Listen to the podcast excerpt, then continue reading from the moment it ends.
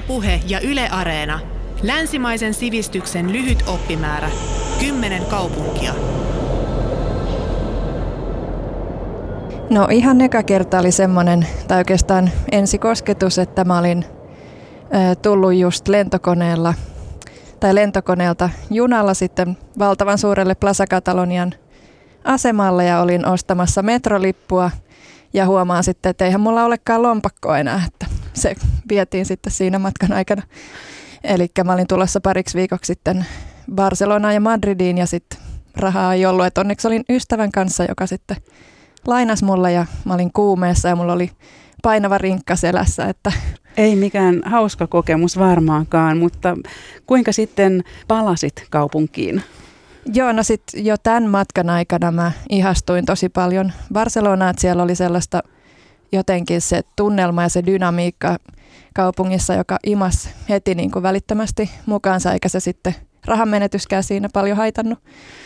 Ja sen jälkeen sitten, tämä oli niin kuin yliopiston kevätloma ja se heti seuraavan matkan varasin sitten kesäksi ja olin kuukauden kiertämässä reilaamassa Espanjassa ympäri Espanjaa. Ajattelin, että jos se Barcelona oli niin ihana, niin mitäs muu Espanja sitten. Mutta silläkin reissulla sitten se Barcelona voimistui vaan, että se on ihan mun paikka.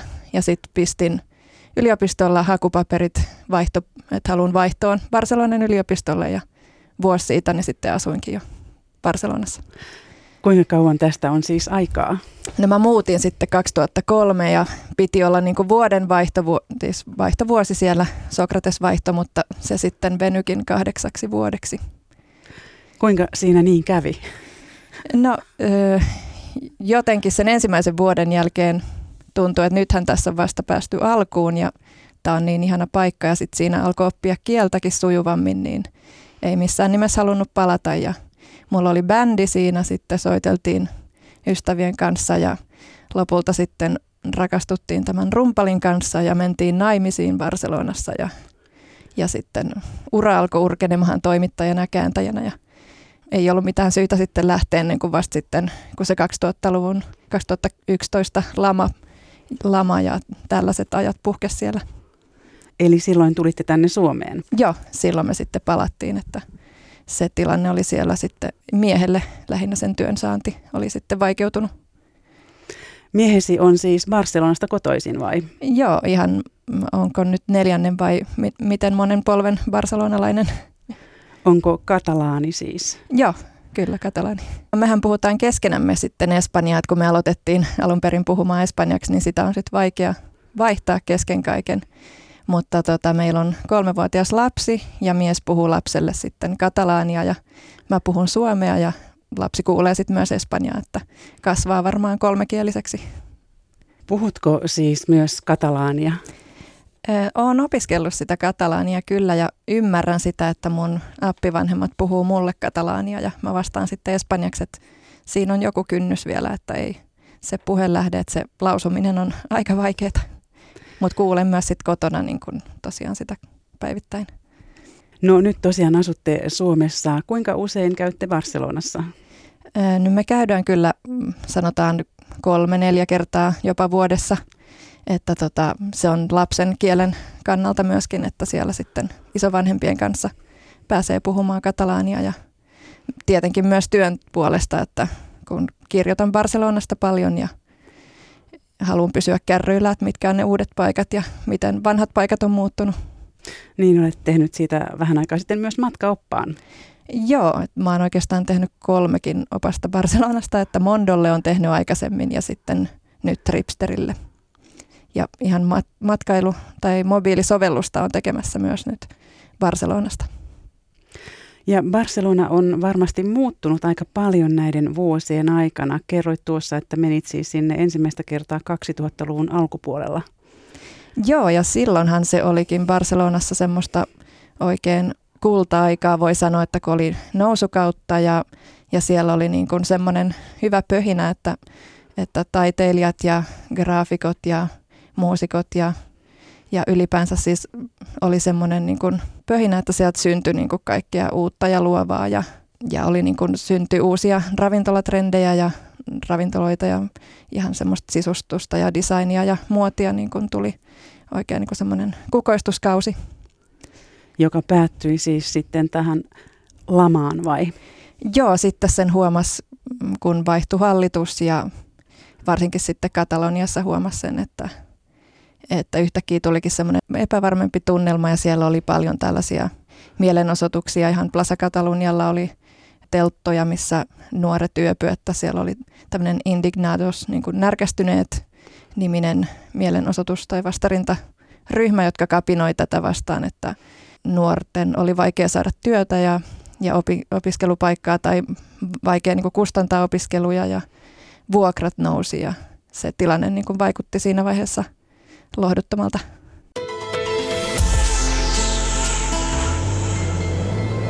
Yle puhe. Toimittaja Paula Kultanen Ribas, me puhutaan Barcelonasta, jossa olet asunut kahdeksan vuotta. Ähm, Katalonia, jonka pääkaupunki siis Barcelona on, on aina ollut vaurasta seutua, tuottoisaa maanviljelysmaata ja Espanjan ensimmäisiä teollistuneita alueita. Ja se on pyrkinyt itsenäisyyteen toisen valtion hallinnon alaisena ollessaan. Oli kyseessä sitten espanjalais, ranskalais- tai muslimihallinto, eikö totta? Kyllä joo, että nyt tämän itsenäisyys polemiikin aikana se monelta ehkä unohtuukin, että se ei ole mikään niin kuin ihan, ihan uusi juttu, että on ollut siis itsenäinen ja autonominen paljon aikaisemminkin ja monta kertaa ja myöskin monen valotteen alla, että se on toisaalta suomalaiselle myöskin sitten helppo samaistua. Että se luo sitten sellaista niin kuin sopeutuvaista ja luonnetta katalaaneille samoin kuin suomalaisille, että osataan muita kieliä paljon ja, ja ollaan kiinnostuneita eri vaikutteista. Että toisaalta se, sen huomasi myös Espanja kierrellessä, että kyllä Barcelona on selkeästi niin kuin kansainvälisin kaupunki Espanjassa, että ei missään nimessä ole Madrid. Niin käännekohta Katalonian historiassa oli vuonna 1714, kun sodan hävinnyt Katalonia liitettiin jälleen osaksi Espanjaa ja sitä rangaistiin epälojaalisuudesta Espanjaa kohtaan. Joo, eli tämä 1714 oli sitten tämä kulminaatiopiste Espanjan perimyssodalle, joka kosketti oikeastaan aika laajastikin Eurooppaa, että siinä oli mukana Englantia ja Itävaltaa ja monia muita Euroopan maita. Ja sitten siinä Jupakassa Katalonia liitettiin Espanjaan. Ja siinä, sitten myös alkoi tämä Espanjan keskusvallan aika, ja jolloin haluttiin siis yhtenäistää, kun ei ollut aikaisemmin sellaista Espanjaa oikeastaan ollutkaan, että on pienempiä kuningaskuntia, niin sitten siinä yhteydessä myös katalaanin kieli ja kulttuuri haluttiin tukahduttaa. Mutta toisaalta sitten katalaanit juhlii kansallispäivänään sitä 11. syyskuuta, joka oli sitten se päivä, jolloin he joutui, joutui tämän Espanjan vallan alaisuuteen. No jos puhutaan sitten Barcelonasta maantieteellisesti, sillä on selkeät maantieteelliset rajat, merivuoristo ja kaksi jokea. Kannattaako kiivitä vuorille katsomaan kaupunkia? Joo, kyllä mä suosittelen ehdottomasti, että tämä Montjuic, joka on siinä rannassa, niin ei varsinainen vuori ole, että se on kukkula oikeastaan, että noin 150 metriä korkea, mutta siitä näkee tosi hyvin kyllä sitä merta ja satamaa ja rantaa, että se on muutenkin kaunis paikka. Ja paljon, paljon tota puistoja on kasvitieteellisiä puistoja ja siellä on paljon nähtävää sillä vuorella, mutta sitten kyllä semmoinen, joka harvemmin jää kokematta on tämä Tibidabo-vuori, joka on sitten Barcelonan korkein huippu. Et siellä on muun muassa Espanjan vanhin huvipuisto siellä ihan huipulla. Ja se Tibidabo on jännä, että se on saanut siis nimensä, se on latinan kieltä se Tibidabo, joka tulee raamatun tarinasta, kun paholainen sanoi Jeesukselle, että kaiken tämän annan sinulle, jos, jos myyt sielusi hänelle. Eli Tibidabo tarkoittaa siis annan sinulle niin se tulee ju- juuri siitä, että siitä on niin kuin se koko näkymä, Barcelonan koko kaupunki näkyy sieltä Tibidavolta vuorilta rantaan. Vanha kaupunki Siutat Veija on ilmeisesti todella vanha. Joo, eli ihan Rooman ajoista 2000, yli 2000 vuotta vanha silloin perustettu ja sehän oli aikaisemmin paljon pienempi ja oli kaupungin muurit siinä ympärillä, mistä on pieniä paloja nähtävillä vielä tuolla goottilaisessa kaupungin osassa muun muassa. Että sitten se vanha kaupunki on sekin kasvanut aikojen saatossa. Niin Barcelonan tunnetuin kaupunginosa on siis tämä goottilaiskaupunginosa Barri Gotik. Joo. Ää, kertoisitko siitä vähän lisää? No se on semmoinen tosi mystinen, kiehtova paikka, että siellä on kapeita kivikujia ja sellainen niin kuin bohemia keskiaikainen tunnelma, missä vielä voi löytää sellaisia kolkkia, vaikka onkin aika pieni paikka, että missä ei ole sitten hirveän paljon muita turisteja. Joskin nyt sitten ihan sanotaan kymmenen vuoden sisällä sekin Gothic on, se turismi, turismin määrä on siellä lisääntynyt huomattavasti.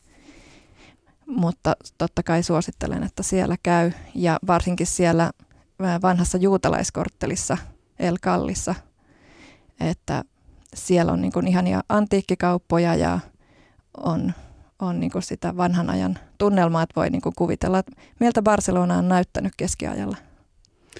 Entä pahamainen Raval? Joo, Raval on kyllä semmoinen, että, että moni saattaa jopa säikähtää, kun sinne menee, että mun anoppi, joka on syntynyt 50-luvun lopulla ja asu lapsuudessaan siellä Ravalissa, niin sanoi, että on kyllä, että nyt kun hän käy siellä, niin melkein pelästyy, että on muuttunut se paikka niin paljon, että se on vähän niin kuin semmoinen Barcelonan pikku Nepal tai tämmöinen niin kuin itämaisempi paikka, että siellä on hyvin paljon maahanmuuttajia ja sitten niin kuin intialaisia ja pakistanilaisia kauppoja paljon ja niin kuin näkyy se itämainen kulttuuri siellä paljon ja myöskin sitten sellainen dekadentti meininki, että on, on sitä huumekauppaa ja prostituutiota ja ja muuta tällaisia lieveilmiöitä, mutta toisaalta se on niin kuin myös osa Barcelonaa tämä dekadenssi, tunnelma ja absinttibaarit ja se semmoinen pahamaineinen yöelämä. Sitä on siellä aina ollut vai? Joo, no varsinkin ennen olympialaisia, että sitten vuoden 1992 olympialaisia varten vähän puunattiin ja siistittiin kaupunkia ulkomaalaisia varten, mutta sitä ennen varsinkin oli oli sellainen, että saattoi pelä, joutua pelkäämään, että tuleeko, tuleeko väkivaltaa tai ryöstöjä tai muuta, mutta ei, ei siellä sellaista tunnelmaa enää mun mielestä ole, mutta kyllä niin kuin kiehtova paikka. Ja nykyäänhän sinne on tullut tosi paljon designkauppoja ja vegaaniravintoloita ja tällaista niin kuin uudempaa kulttuuria. Palataan varmaan näihin vielä myöhemmin, mutta millaisia kaupunginosia ovat Born ja Barceloneta? Joo, no Born kuuluu myös tähän vanhaan Rooman aikaiseen kaupunkiin ja se oli itse asiassa niin kuin ranta, rantakaupungin osa. Eli aikaisemmin se meri ulottui ihan sinne Bornille päin ja keskiajalla siellä pidettiin turnajaisia ja oli, oli tämä suuri Santa Maria del Marin goottilainen kirkko on siellä, josta kertoo Ildefons Falconesin Meren katedraalikirja, että se on tosi kiehtova romaani Barcelonan keskiaikaiseen historiaan, että se kannattaa kyllä lukea. Ja Barceloneta sitten taas rakennettiin vasta 1700-luvun tienoilla, kun tarvittiin lisää tilaa, kun Bornin Bornista tota, tuhottiin asuintaloja, kun rakennettiin Siutadellan puisto ja tämmöinen sotilaslinnoitus, kun ranskalaiset vallotti Katalonian 1700-luvulla. Ja sitten sen, nämä asukkaat sitten siirrettiin Barcelonetan rantaan. Ja siellä on semmoinen aika ihana kalastajatunnelma, kalastajakylämäinen tunnelma ja paljon sellaisia niin kuin näkyy, kun roikkuu pyykkejä kadulla ja vähän semmoinen jopa italialaistyyppinen tunnelma tietyllä tavalla. Aina kun Barcelonasta puhutaan, mieleen tulee La Rambla-katu. Millainen on sen historia? Joo, no sehän oli ihan silloin alkujaan, kun oli vanhan kaupungin portit ulottu siihen ja tämä Rambla jäi sitten sen ulkopuolelle. Alun perin oli semmoinen hiekkatie. Ja tämä Rambla-sanahan on siis Arabiasta tullut ja nykyään sitten Kataloniassa on melkein jokaisessa kaupungissa ja kylässä on pääkatuna Rambla, Rambla de sitä ja tätä. Ja tämä tulee siis sitä Barcelonan Ramblasta, joka on ollut siis monen tällaisen vallankumouksen näyttämönä ja Espanjan sisällissodassa muun muassa oli tasavaltalaisten paikka. Ja sittenhän siellä juhlitaan siellä Ramblan päässä, Plaza Catalonian päässä juhlitaan FC Barcelonan voittoja ja, ja siinä lähteellä sitten juhlitaan ja, ja sanotaan, että jos siitä lähteestä juo, niin se tarkoittaa, että sitten varmistaa paluunsa Barcelonaan, mutta en kyllä itse siitä joisi. Ja sitten toisaaltahan nyt viimeisin oli tämä Ramblalla ää, 2017 nämä terrori tai tämä terrori-isku, että se on semmoinen niin kuin kansallissymboli, joten se on myös se, sitten helppo kohde. Ja nykyään mä itse en kyllä niin kuin, tai en, en pidä niin kuin siitä kadusta, mä ihan suoraan sanoin sanoa, että se on niin kaukana siitä autenttisesta Barcelonasta, että sillä Barcelonalla on paljon, paljon aitoa kulttuuria ja ruokaa, mitä sitten ei, ei tämä Rambla anna oikeaa kuvaa siitä. No entä modernistinen ei sample, tai mitenköhän se nyt lausutaankaan? Joo, no suomalaiset sanoo usein ei sample, mutta katalaanit lausuu siis ai tarkoittaa laajennusta. Eli sitten kun Barcelonan kaupungin muurit kaadettiin vihdoin 1800-luvun puolivälissä, niin sit, sitten siinä oli jätetty puolustussyistä kilometrin verran tyhjää tilaa näihin muihin kyliin, jotka niin nykyään kuuluu myös Barcelonaan, Gracia ja Sarria ja muut kaupunginosat, niin sitten tuli ajankohtaiseksi asuttaa sitten tämä alue sen muurien kaatamisen jälkeen. Ja sitten siihen palkattiin tällainen kuuluisa modernistiarkkitehti, Sarda sukunimi, joka itse asiassa oli aika moderni ihan niin kuin tämänkin päivän vinkkelistä, että suunnitteli tällaisia viivasuoria selkeitä katuja ja sitten sellaisia kortteleita, joiden sisäpihoilla olisi niin kuin puutarhoja ja kasvatettaisiin itse omat vihannekset ja hedelmät ja leikkipaikkoja ja esimerkiksi jotain niin kuin kauppoja tai toria tai olutpanimoita ja muita tällaisia. Että et oikeastaan nyt ihan viime aikoina on Barcelonassa mietitty, että voitaisiko itse asiassa toteuttaakin tämä alkuperäinen idea, joka ei silloin sitten toteutunut. Niin ja Barcelonasta ei voi varmaan puhua ilman katalonialaista arkkitehtiä ja katalonialaisen modernismin tärkeintä edustajaa Antonio Gaudia. Mitä kaikkea Gaudin luomaa kaupungista löytyy? Joo, eli Aixampla eli Examplen kaupungin osa on nimenomaan kuuluisa tästä moderni-arkkitehtuurista, eli epäsymmetrisistä muodoista ja kirkkaista väreistä ja sellaisista jopa psykedeellisistä väriyhdistelmistä. Ja itse asiassa nämä Gaudin rakennuksethan on aika kallis pääsymaksu niihin moniin, että kaikkiin niihin ei ole pakko sitten sisällekään mennä. Että ne on ulkoapäinkin oikein hienon näköisiä. Totta kai Sagrada Familia-kirkko, tämä ikuisesti keskeneräinen rakennus on ilman muuta näyttävä. Ja sinne on sitten niin hirveät jonot, että voi, voi sitten valita, että haluuko sisälle mennäkään, mutta sen pitäisi olla valmiina 2026, kun tulee Gaudin kuolemasta sata vuotta. mutta sitten on Passage de Gracialla on tämä Casa Batlló, joka on mun mielestä kaikkein kaunein, missä on sellainen niin kuin lepäävä lohikäärme, joka on Katalonian symboli siellä katolla ja sellaisia niin kuin, ikään kuin lohikäärmeen suomuja se, se talo täys. Ja sitten siinä vastapäätä on Kasamila, sellainen valkoinen kaunis upea kiviröykkiö, on sen lempinimi. Mutta sitten kyllä on Ravalissakin Palau Guel, eli tämä Guel oli Gaudin mesenaatti, joka rahoitti monia hänen töitään. Ja se on myös näitä alkuvaiheen töitä siellä Ravalissa. Mutta sitten ihan hiljattain avattiin 2017 ensimmäistä kertaa vierailijoille Gracian kaupungin osassa tämmöinen kuin Casa Vicens, joka on aika upea ja sit siellä ei ole vielä niin paljon matkailijoitakaan, että siellä kannattaa sitten käydä, että se on tehty tällaisen tekstiilitehtailijan kesäasunnoksi. Ja sitten totta kai kuuluisa tämä Parkway-puisto, joka on nyt myöskin aika paljon turisteja täynnä, että sinne kannattaa sitten mennä ihan niin kuin aikaisin aamulla tai myöhään illalla, jos haluaa nähdä jotain ja saada hyviä kuvia.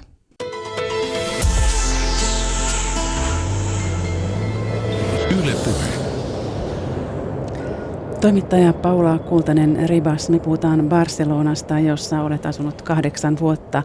Kuten tuossa jo kerroitkin, Barcelona alkoi muuttua vuoden 1992 olympialaisten myötä ja tämä turismi on tässä jo tullut muutaman kerran esiin, että on paljon. Kuinka se on vaikuttanut kaupunkiin?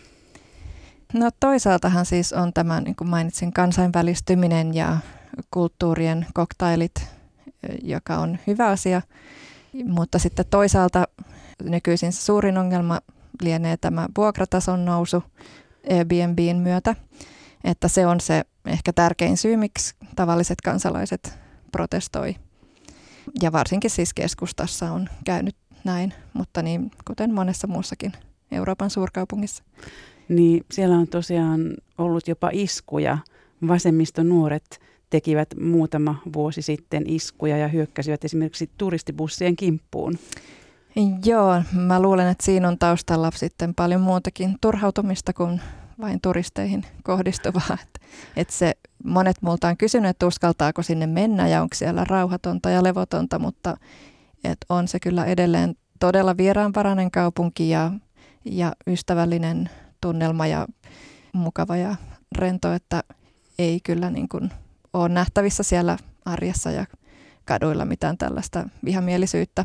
Että ehkä sellaisen voi sanoa, että se on sitten voimistanut vastuullista matkailua, että se, se kyllä kannattaa pitää mielessä, että mieluummin sitten niin kuin käy niissä, suosii niitä paikallisten paikkoja ja syö sitä aitoa ruokaa ja enemmän kuin näitä vaikka Ramblan mikropailoita ja ostaa sitten matkamuistoksi muuta kuin meksikolaisia sombreroita. Et paikalliset tykkää tosi paljon, kun tietää siitä Barcelonan kulttuurista ja vaikka pari sanaa katalaania heittää väliin, niin ei varmasti ole vihamielistä. No onko helppo löytää näitä aitoja paikkoja? No se on mun yksi tämmöinen missio ollutkin, että esitellä ihmisille näissä kirjoissa ja verkkosivulla sitten aitoja paikkoja, koska ne tällaiset turistirysät ei mainostusta enempää tarvitse. No milloin oli kaupungin kulta-aika? Mainitsit tuossa aikaisemmin, että se oli ehkä ennen kuin talouskriisi iski, mutta voiko sanoa, että se elää edelleen jonkinlaista kultakautta, kun siellä kerran käydään niin paljon? No paikallisten näkemyksestä kyllä sanoisin, että se oli silloin ennen lamaa semmoinen kukoistuskausi, mutta on se kyllä niin dynaaminen kaupunki ja tottunut niin suuriin muutoksiin, monenlaisiin läpi tämän 2000-vuotisen historiansa, että ihan varma on, että kaikista näistä noustaan ja aina kaikista opitaan ja keksitään jotain uutta. Et nyt tehdään siellä on tällainen tosi innovatiivinen uusi naispormestari kaupungilla ollut muutaman vuoden, joka on pistänyt aika paljon töpinäksi ja muutoksia aikaan siellä. Et, että uskon kyllä, että siellä kultakausi jatkuu. No mitä merkitsevät jalkapallo ja FC Barcelona kaupungille? Joo, no sekin on aika paljon politiikkaan kytköksissä tämä jalkapallo siellä. Et Barcelona, siellä on monenlaisia eri maalaisia valmentajia ollut sillä FC Barcelonalla ja joku sanokin, että se, se että on päävalmentaja tai niin joukkueen valmentaja, niin se tarkoittaa myös sitä, että on samalla Katalonian puolustusvoimien kenraali tietyllä tavalla, koska ne valjastaa sitten ne, nämä fani, fanijoukot on niin kuin kiihkeitä Katalonian kulttuurin ja kielen kannattajia myös ainakin iso osa. Ja Barcelonassa on kuulemma alkuviinibuumi, näin luin tuoreesta matkaoppaastasi. Mitä alkuviini oikein siis on?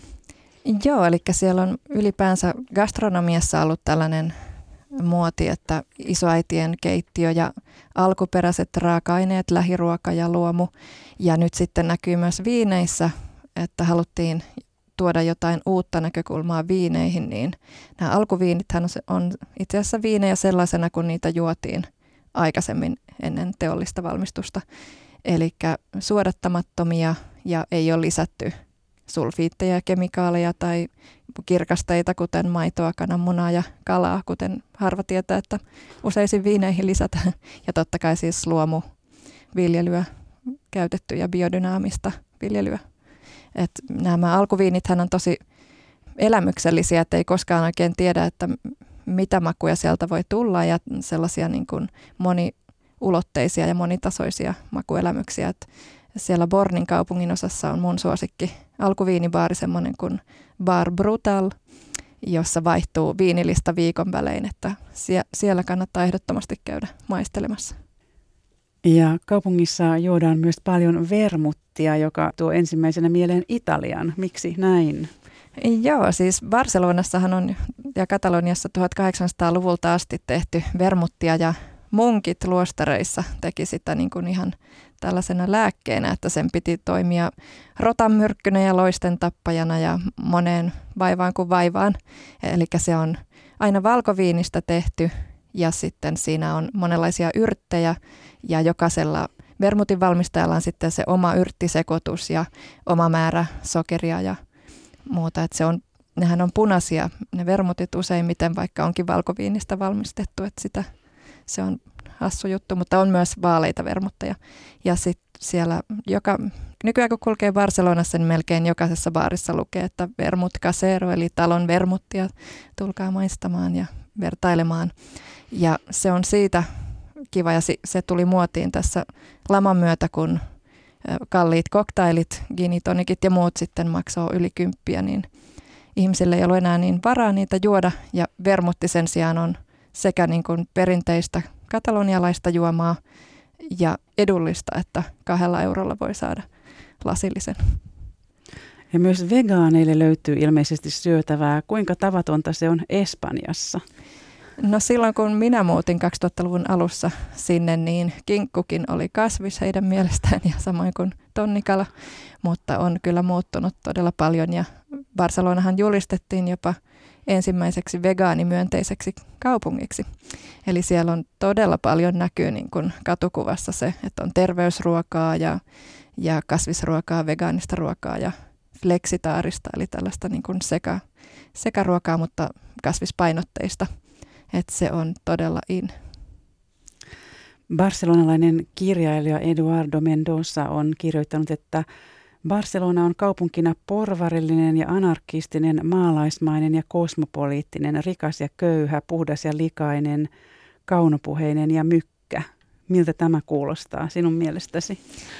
Joo, mä valitsin tämän yhden matkaoppaani esipuheeseen, koska tämä kuvaa mun mielestä niin hyvin Barcelonaa, että mikä siinä on niin hienoa on just se, että on niin monitasoinen paikka, että löytyy jokaiselle jotain ja se niin kuin kiehtoo ja se vangitsee, että se on myös semmoinen tosi magneettinen ja kaupunki, jota niin kuin on vaikea oppia täysin tuntemaan ja siinä on myös viehätyksensä, että aina voi löytää jotain uutta ja uusia puolia. No kuinka luonnehtisit Barcelonan sielua, jos ajatellaan, että kaupungilla on sielu?